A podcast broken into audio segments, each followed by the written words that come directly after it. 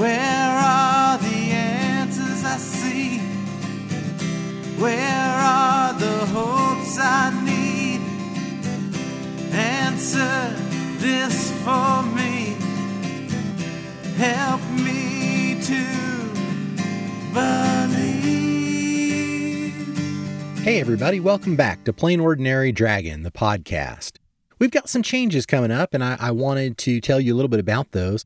But before I get into that, I just want to thank you for being here. The fact that you choose to spend some of your time with us is humbling, because that's the most precious resource any of us have. And the fact that you choose to spend some of your time with us is just, it's just amazing. And I really appreciate it. So I just want to say thank you.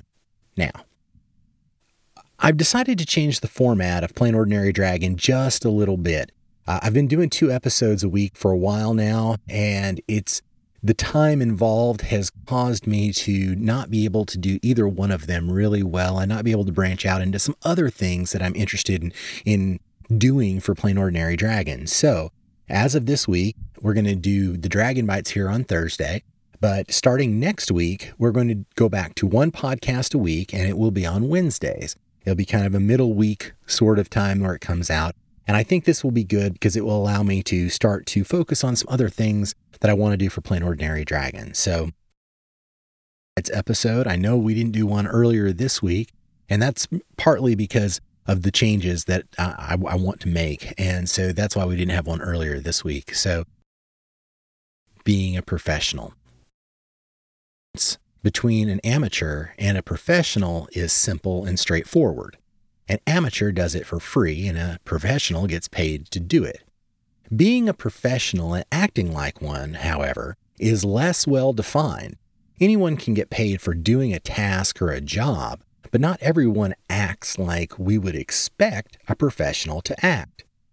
Maybe this is the real difference between an amateur and a professional. Expect a professional to act. Professional to conduct themselves. Some of these expectations are very straightforward, and we've probably heard them in one form or another throughout our lives. For instance, showing up on time is something we expect from a professional. Showing up at all is something we expect from a professional. I can't tell you how many times companies schedule appointments and then don't show up at all. Attitude would be another one. The knowledge about your field. I'm sure there are a number of them that you can think of to kind of round out the list. We can make a list of all the ways we expect a professional to act, but I think it comes down to something fairly simple. Trust.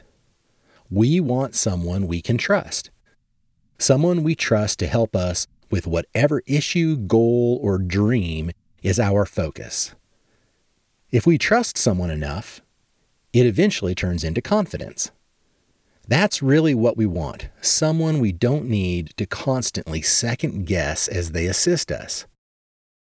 We know that they have our best interests at heart. We want to know that they are empathetic to our cause. We can tell they care is how they treat us. Everything we do either builds or takes away trust. Showing up every day, answering the call, and calling someone back are all ways we show we care and build trust. Not doing these things will tear down trust. I was engaged with a marketing firm to assist me on a project. It was a phone call. They were supposed to call me at 5 p.m.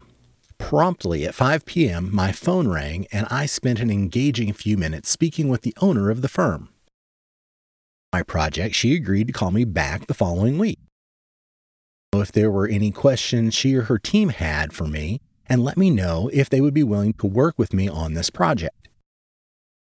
I was really looking forward to working with these folks, as they seemed to be the kind of professionals I would really be able to do things with. Waited for a callback that never came. After we had initially discussed the project, I reached out to the firm again. I got a reply stating that they were sorry for the delay. On a vacation, I was told.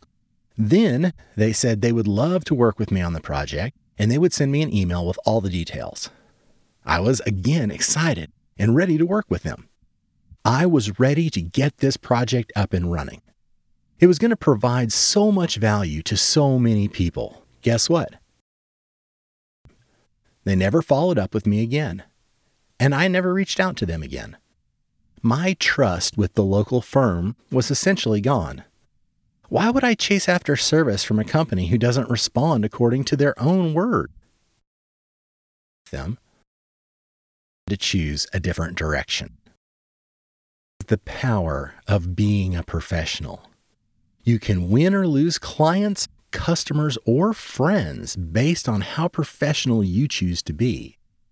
If you choose to show up every day and give people a reason to trust you, you will be a professional in a very good sense of the word.